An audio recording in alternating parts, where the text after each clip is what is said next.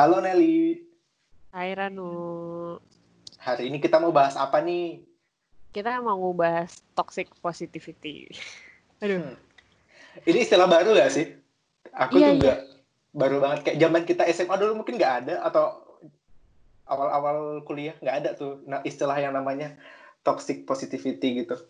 Aku baru dengar mungkin tahun ini malah. Oh, kalau aku sih taunya mungkin sejak kuliah, tapi aku juga merasa kayak setahun dua tahun terakhir sih. Maksudnya belum belum Hmm. lama banget. Iya. Kalau apa namanya? Kalau lu nih, Mhm. menurut lu toxic positivity itu kayak apa? Menurut aku ya eh, sikap positif atau kata-kata yang terdengar positif tapi itu berlebihan gitu loh. Yang kadang nggak sesuai dengan konteks permasalahan lawan bicara kita. Jadi misalkan ada temen yang curhat sama kita nih Nel. Kayak, Hmm. aduh gue begini nih, masalah gue, hidup gue berat banget nih, kayak gitu ya istilahnya nih. Terus kita cuman kayak yang ngeluarin kata-kata klise doang loh, kayak yang ya udah sih, lu tetap semangat lah, semua orang juga pernah ngalamin, atau enggak kayak yang elah baru segitu doang gitu masih banyak orang yang lebih berat gitu masalahnya daripada lu gitu. atau enggak hanya cuman semangat ya gitu sudah WN gitu. Itu sih menurut aku namanya toxic positivity. Jadi kita tuh eh, mengeluarkan kata-kata atau kalimat positif sebenarnya cuman kadang tuh nggak sesuai konteks yang jatuhnya malah bikin lawan bicara kita lebih ini kepikiran malah insecure gitu. Gitu sih, Nel. Kalau menurut gue sih ya, toxic positivity itu ketika kita memang berpikir positif, tapi Iya. tidak tidak realistis. Maksudnya tidak Ah. melihat pada keadaan yang sebenarnya gitu. Jadi iya eh, yang penting kayak udahlah eh, yang penting lu kan udah ini, Eh, lu udah lu udah berusaha bla bla bla bla bla. Cuman memang kita tuh tidak melihat sisi eh, kalau misalnya emang ada saatnya kita tuh sedih, ada saatnya kita memang terpuruk seperti itu loh. Jadi kayak Hmm. em, kitanya sendiri jadi kita tuh kayak nggak nggak sadar bahwa sebenarnya itu tuh dibutuhkan loh rasa-rasa seperti itu. Jadi itu toksik sih karena kita jadi nggak bisa mengeluarkan emosi aslinya gitu. Menurut iya gue sih benar ada hubungan. Kayak Terus, gitu. tapi memang nggak dipungkiri sih Nel Eh, mungkin paling tidak nih ya sekali seumur hidup semua orang pasti pernah yang ngelakuin itu aku yakin banget sih ngerasa nggak sih Nel sebelum ada kata yang Ran. namanya toxic positivity tapi setelah ada kata-kata itu aku kayak nyadar oh ternyata gue pernah ya kayak gini atau kayaknya gue mesti introspeksi diri juga nih kayaknya gue sering nih kalau misalkan ada orang curhat kayak gue terus gue ya banyak faktor juga sih pertama kayak misalkan eh, maaf maaf nih ya mungkin buat yang pernah curhat sama Ranu terus kadang Ranu ngomong kayak gitu. Tapi alasan aku mungkin aku bisa bilang nggak cuma aku sih mungkin orang lain juga. Dia nggak interest nih sama permasalahannya. Terus kayak yang Mm. apaan sih? gitu. Lu tiba-tiba curhat ke gua terus gua kayak yang nggak ada interest gitu loh sama masalah lu atau kayak lu ngapain gitu terserah lu gitu loh gua bodo amat gitu. Tapi kan kita sebagai Iya. orang yang baik asik kita harus kayak yang ya menghargai dong gitu. Ya pasti kata-kata toksik yang menurut orang toksik sekarang itu kita keluarin kayak yang semangat ya terus kayak yang lu bisa kok ngelewati ini kayak gitu. Ya aku baru sadar itu sekarang sih sebenarnya Aduh, aku juga pernah kan ada di tahap seperti itu. Mungkin akunya Ah. juga yang curhat aku di semangat Ah. ya, semangat. Tapi kan karena sampai situ doang, kayak oh, iya ah lama-lama mikir kayak ah kayaknya nggak guna deh kalau gue cerita gitu.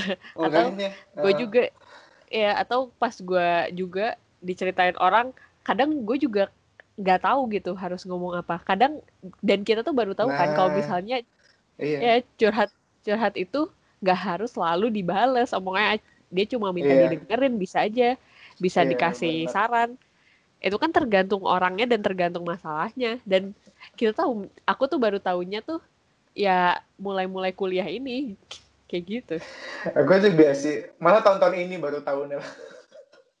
Kalau ada itu yang, yang yang kayak gituan tuh namanya toxic positivity. Ya sebenarnya kalimat-kalimat itu tuh nggak salah banget sih Nel. Kalau kita gunainnya tuh sesuai konteks kayak yang kita udah apa? Kita udah paham lah gitu permasalahan itu kayak gimana dan kata-kata itu tuh sesuai lah. Kita udah dengerin banyak gitu. Kita udah bisa menghargai lah apa yang dia rasakan. Mungkin nggak ada salahnya juga kita ngomong kayak gitu. Jadi nggak semata-mata kita harus hindari banget sekarang kata-kata itu nggak boleh banget kita omongin gitu nggak gitu juga sebenarnya ya balik lagi ke konteksnya sebenarnya sesuai nggak gitu gitu sih Oke oke oke. Bener-bener bisa bisa masuk. Harus lihat konteks dan harus lihat eh, orangnya gimana juga kan si Bener. lawan bicara Karena- kita. iya karena nggak semua orang tuh apa namanya ketahanan bukan ketahanan sih cara dia ngadapin permasalahan atau eh, eh, situasi yang sulit itu belum tentu sama kayak kita gitu tiap orang kan beda-beda gitu mungkin kadang ada yang lebih bisa oke nih gue bisa cepat pulih ya tapi mungkin ada yang kayak susah gitu berat banget gitu jadi kita nggak bisa sama ratain semua orang gitu Mhm. itu yang perlu kita perhatikan lagi sih sekarang sekarang Oh iya, Eh, tadi kan kita udah bahas nih toxic positivity eh, menurut kita gitu ya. Ini ada Iya. definisinya. Ada Oke. definisinya dari dari kompas.com yang melansir Psychology Today. Ungkapan toxic positivity mengacu pada konsep bahwa seorang hanya berfokus pada hal-hal positif namun menolak apa pun yang dapat memicu emosi negatif. Wih, ternyata dalam ya. dalam juga gitu ya. Iya kayak memi eh, apa menghindari pemicu emosi-emosi negatif. Berarti kayak kita nggak bisa mengungkapkan yang negatif juga kan kalau misalnya sudah dihantam toks eh, positivity yang yang toxic gitu. Iya, jadi hal apa kata-kata positif juga terkadang kalau kita salah uh, penyampaiannya atau nggak sesuai dengan konteksnya juga malah memicu hal-hal yang negatif ya. Itu kayak yang wow, mind blowing. Kalau kalau menurut lu nih dampak-dampak kalau lu Ah. sendiri pernah nggak sih Ran digituin maksudnya kayak eh, lu curhat ke orang terus dia Oh. kayak semangat ya atau padahal Ya, lu tuh lagi nggak butuh disemangatin gitu maksudnya lu emang cuma pengen cerita misalnya. Iya, pasti pernah lah. Pernah banget sih dan mungkin sering tapi aku mungkin pada saat itu belum kenal yang namanya toxic positivity atau apa, tapi aku mikirnya kayak yang oke, gue udah pasti gue udah pasti tahu nih jawaban mereka pasti kayak gini. Cuman gue kayak yang oke ya udah makasih ya gitu. Gue cuman kayak gitu doang sih. Nggak ambil pusing sih, nggak ambil pusing kayak gimana orang kita nggak butuh juga kan kadang kayak eh, kata-kata mutiara atau yang kita bilang sekarang toxic positivity dari mereka. Cuman yang memang terkadang aku juga pengen cerita doang sih.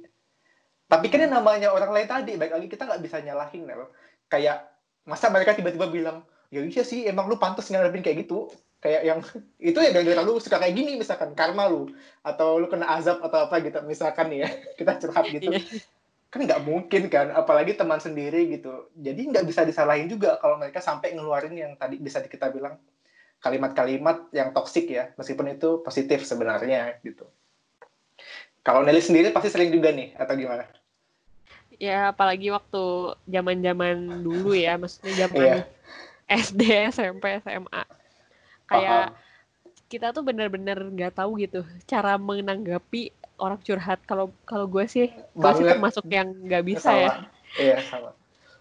Iya kayak mungkin orang-orang curhat gitu ke aku, cuman kayak akunya sendiri sebenarnya kayak harus muter otak untuk kayak mikirin Gimana gue masih nanggepin gitu ya? Iya, iya. Ya. Terus, em, nah itu yang pertama. Tapi ternyata Ran, sebenarnya tuh nggak nggak perlu semuanya tuh ditanggepin Hmm. gitu loh ternyata. Dan Iya. gue tuh baru tahu ya zaman-zaman setelah kuliah itu kuliah eh, komunikasi antar pribadi itu salah satu alasan Hmm. kenapa gue bisa ngerti yang begini-begini juga karena kuliah. Sama sih, Nel. Aku juga baru-baru ini gitu. Kayak yang, ya baru-baru kayak ceklek gitu, kayak sadar gitu loh. Kayak sama ini tuh, mungkin gue pernah lakuin hal yang salah ke orang lain gitu. Dan ya mungkin ke depannya harus bisa kita perbaiki barangkali. Hmm. Karena terkadang mungkin di kita kita nggak masalah ya, misalkan kita curhat nih, udah nangis-nangis atau apa kayak lu mesti eh, terus tiba-tiba mereka ngeluarin lagi kan kata-kata itu, tapi kita nggak ambil pusing nih. Tapi mungkin ada sebagian orang yang kayak, duh anjir kok dia ngomong kayak gitu sih ke gua, seolah-olah gua nih gimana gitu. Misalkan ya, jatuhnya malah dia lebih ngedown gitu. Nili ada pengalaman nggak atau pengalaman konkret gitu? Pengalaman Kayak konkret Yang ya. berkesan gitu ya, yang mungkin berkesan atau atau nggak ada atau ada? Tadi em, aku punya satu temen Iya. udah lama sih temennya maksudnya Em, tapi emang jarang ngobrol juga jadi kadang ngobrol kadang enggak kalau lagi nggak sengaja aja ngobrolnya terus dari dulu emang bukan dari dulu sih dulu juga kan aku suka ngobrol nih sama dia Hmm. dia kayak kerja kalau tiap aku ngena eh, kayak minta saran atau apa gitu pasti jawabnya semangat ya semangat ya. Hmm. dan dan aku udah tahu template orang ini tuh pasti ngomong kayak gitu ke semua orang gitu. Jadi Oke, maksudnya oke. maksudnya karena karena udah sering bareng udah sering cerita tapi tetap digituin ya akhirnya ya dia kayak mengaku sendiri gitu loh ada temen aku. Jadi kayak dia mengaku sendiri. Ya paling kalau ada orang curhat eh, aku paling bilang semangat ya semangat ya Terus ya itu di situ di situ aku tuh bener-bener kayak em iya sih sebenarnya dia nggak salah ngomong itu Hmm. tapi kok kayak nggak pas gitu loh kayak maksudnya dia nggak salah tapi gue tetap ngerasa nggak nyaman tetap ngerasa kayak Ngerti, ngerti. Eh, kayak ada kayaknya sebenarnya boleh bisa deh nggak kayak gini gitu misalnya kayak gitulah Oke. Jadi eh, gue emang kadang merasa hal-hal yang kayak gitu tuh sebenarnya udah dari lama gitu loh Ran. Kayak merasa em, ada ini kayaknya kurang bener atau ini kayaknya bisa lebih baik lagi gitu ya. Cuman cuman gue tuh nggak punya Nggak ambil pusing kali pemikiran sejauh itu iya. Kayak nggak punya Kayak, pemikiran Ya sejauh udah itu untuk weh gitu ya. iya. Hmm. sampai akhirnya muncullah eh gue ngeliat seorang public figure eh, yang Inisialnya dia tuh nggak lu pasti udah tahu pokoknya dia suka M pakai kata-kata mutiara gitu M, MR? Atau MT? MR? eh nanti deh off the record off the record Oke, oke. Nah, iya ya intinya dia kayak baru punya acara baru-baru ini gitu sih. Tapi maksudnya intinya dia Oh. public figure yang dia kalau ngomong tuh positif banget. Dan gue tuh termasuk orang yang nge-follow dia gitu di mana pun, Ran, di mana pun. Kayaknya sama deh, aku juga. Iya. Terus setelah itu dia kayak ngo- ngomong intinya ngomong yang positif di saat Hmm. keadaan seperti ini gitu, keadaan eh, keadaan dunia yang lagi Pandemi Kurang. corona. kurang mendukung gitulah intinya ya. Hmm. Seakan-akan usaha kita masih kurang besar untuk eh, menyelesaikan masalah-masalah kita sendiri padahal memang ya keadaannya lagi tidak mendukung lah. Jadi kasarnya mau berusaha sejauh apa pun kalau misalnya memang hari ini bisa dapat lima ribu ya cuma bisa lima ribu. Bisa kayak kasarnya kayak gitu loh Ran Oh, jadi kayak udah berusaha gimana pun juga kalau misalnya tetap nggak ada kurang gitu ya. customer gitu ya Dari tetap kurang gitu. kasarnya kayak gitu iya.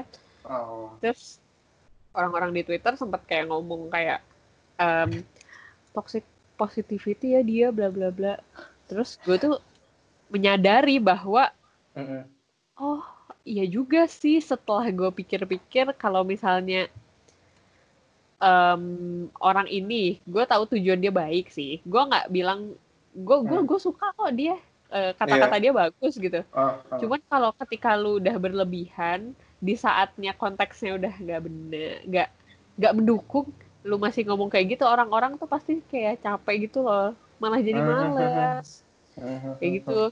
Iya. Dan dan temen gue ini pun gue nggak tahu sih dia masih kayak gitu atau enggak. Tapi intinya eh, walaupun ini nggak ada nyambung nyambungnya ya orang ini Iya. sama temen gue, cuman maksudnya dari masalah yang temen gue lakukan itu, dari hal yang temen gue lakukan itu, gue jadi sadar bahwa toxic positivity itu bisa ada di mana saja sekalipun lu ada di public figure, temen lu sendiri. Kadang tuh pasti ada hal-hal yang lu nggak bisa em, apa ya lu nggak nggak bisa kontrol dan itu emang ya udah gitu mereka kita nggak bisa ngontrol temen lu ngomong gitu Iya. lu juga Yang keadaan bisa juga kontrol si public figure itu juga nggak bisa kita kontrol omongannya gitu. iya iya kadang ya kita sendiri yang harus menyikapi gitu walaupun mereka Nah, toxic benar. Benar, Iya. benar. Makanya aku juga sebenarnya mau bilang Nel, kayak yang kalau soal public figure itu mau dia toxic atau enggak sebenarnya balik lagi gimana kita sih. Kalau kita memang lagi butuh kata-kata dari dia ya silahkan melihat, silahkan mendengarkan. Tapi kalau kita ngerasa itu toxic atau kayak yang aduh ini malah kacau nih nggak bener nih, ya tinggal nggak usah didengarin aja sih. Mm-mm. Iya nggak sih nggak? Jadi kayak yang nggak usah sampai yang gimana-gimana sebenarnya ya. Cuman kan namanya netizen kan mungkin biar ada tweetan atau gimana ya ngebahas itulah entah bikin utas atau apa kan. iya iya iya. Tapi kalau ke teman sendiri, nah itu dia. Yang perlu kita mungkin ya pandai-pandai lah uh, gimana kita ngadepinnya gitu ya. Kita juga nggak bisa ngerubah orang kan maksudnya nggak bisa maksain kayak lu kayak lu sebenarnya nggak butuh ngomong ngomong kayak gini atau apa. Kan tuh gak, salah juga kan jatuhnya kita ngomong kayak gitu ke dia. Kayak hmm. yang yang gue butuhin lu tuh dengerin aja atau gimana ya sebenarnya baik lagi kita saling-saling pengertian aja sih intinya gitu. Cuma nggak mungkin oh. sih Nel. Itu emang balik lagi aku juga bilang nggak realistis sih aku ngomongin sekarang kayak yang susah banget. Mungkin dari lima teman kita cuma satu orang doang yang bisa kayak gitu. Mm-hmm. Lima teman ya, gitu. Oh, gue punya cara nih. Apa? Mungkin emang kalau sebelum lu cerita, lu kayak ngomong dulu gini, ini gue cuma mau cerita ya. Tapi mungkin kalau hmm. ngomongnya kayak, uh, eh, gue mau tolong buat kasih gue saran kayak gitu. Cuman ya kadang kan kita tetap nggak bisa kontrol ya walaupun kita udah ngomong yeah, di depan. Ngerti, tapi yeah. ya setidaknya kita udah ada usaha bisa kayak gitu. Dan aku sering banget sih lakuin kayak gitu. Apa kamu ngomong kayak gue cuma mau cerita ya gitu? Iya. Terus kayak yang tetap atau begitu pun sebaliknya Nel. Makanya aku tuh kayak bingung sih sebenarnya Nel. Aku ini juga bisa dibilang yang ya sejenis uh, si apa public figure yang tadi itu mungkin ya aku ngerasa kayak gitu juga. Hmm. soalnya kadang hmm. gini dah ada teman aku nih kayak yang eh gue pengen cerita dong tapi ini gue pengen cerita aja katanya. Tetap ya nih yang namanya si Ranu tadi ini ya. Karena dia tuh kebingungan nih kayak gue mesti gimana nyikapinnya atau apa dia nggak tahu bersikap yang sebagaimana otomatis dia keluarkan kata-kata super tadi. Yang aku tuh sebenarnya sadar sih ini terdengar klise yang mana mungkin lawan bicara aku tuh udah tahu Sirano bakal ngomong kayak gini atau gimana. Cuman ya aku nggak ada kata-kata lain gitu yuk. Terkadang kayak gitu loh. Yang itu aku sadar banget. Makanya sekarang tuh kayak ketampar banget gitu loh. Kayak yang lu, lu harus agak kurang-kurangin. Mungkin berubah sedikit kalimat yang ingin disampaikan harus ngerasain gimana sih jadi dia perasaannya. Itu sih yang sekarang aku pengen rubah gitu. Jadi yeah. di podcast kali ini tuh guys kita tuh nggak bukan jadi orang yang kayak wah kita nggak begini kok kita nggak ini kita terbuka aja ya buka-bukaan aja gitu loh. Iya iya kita kayak jujur gitu. aja. Jujur-jujuran aja sih. Kenyataannya mungkin, sih begitu. Iya. Atau mungkin di beberapa episode kita terdengar uh positif sekali gitu ya. Ya mohon maaf aja sih gitu. Kayak kita terutama aku nih ya aku lagi berubah itu sih kayak yang sebenarnya nggak baik juga gitu. Berlebihan jatuhnya Hmm, Aku juga masih belajar dan itu uh. namanya bagian dari kedewasaan sih. Bener Aku baca sih. dari postingannya koleksi Lexi Amazing. Uh -huh. Dia bilang uh, kenapa pertemanan dia sama teman-temannya awet. Uh. Tapi gue lupa ya ini gue cuma sekelibet bacanya. Iya. Yeah, yeah. Uh, intinya pertemanannya awet karena mereka nggak saling ngurusin masalah satu sama lain. Kalau diminta saran yang ngasih. Kalau nggak diminta ya nggak nggak dikasih kayak gitu loh. Jadi kayak ya menghormati satu sama lain gitu. Yes, iya ternyata itu works banget. Mungkin yang kayak gitu sih ya yang lebih sehat Mel kedengarannya. Dibanding kita berusaha dalam tanda kutip nih ya menenangkan memberikan wejangan meskipun doi nggak minta gitu ya. Mm-hmm. lebih baik kita cuma menjadi pendengar yang baik sih itu sekarang menurut aku jauh lebih baik sih Iya iya iya benar benar benar. Apalagi kalau udah sampai terkesan menggurui itu udah salah banget. Terkadang itu aku sadar banget nih sumpah. Itu aku sadar banget dan kadang aku kayak setelah aku ngeluarin kata-kata itu ya Nel ya terus aku kayak uh, nu uh, bener gak sih yang gue sampaikan gitu.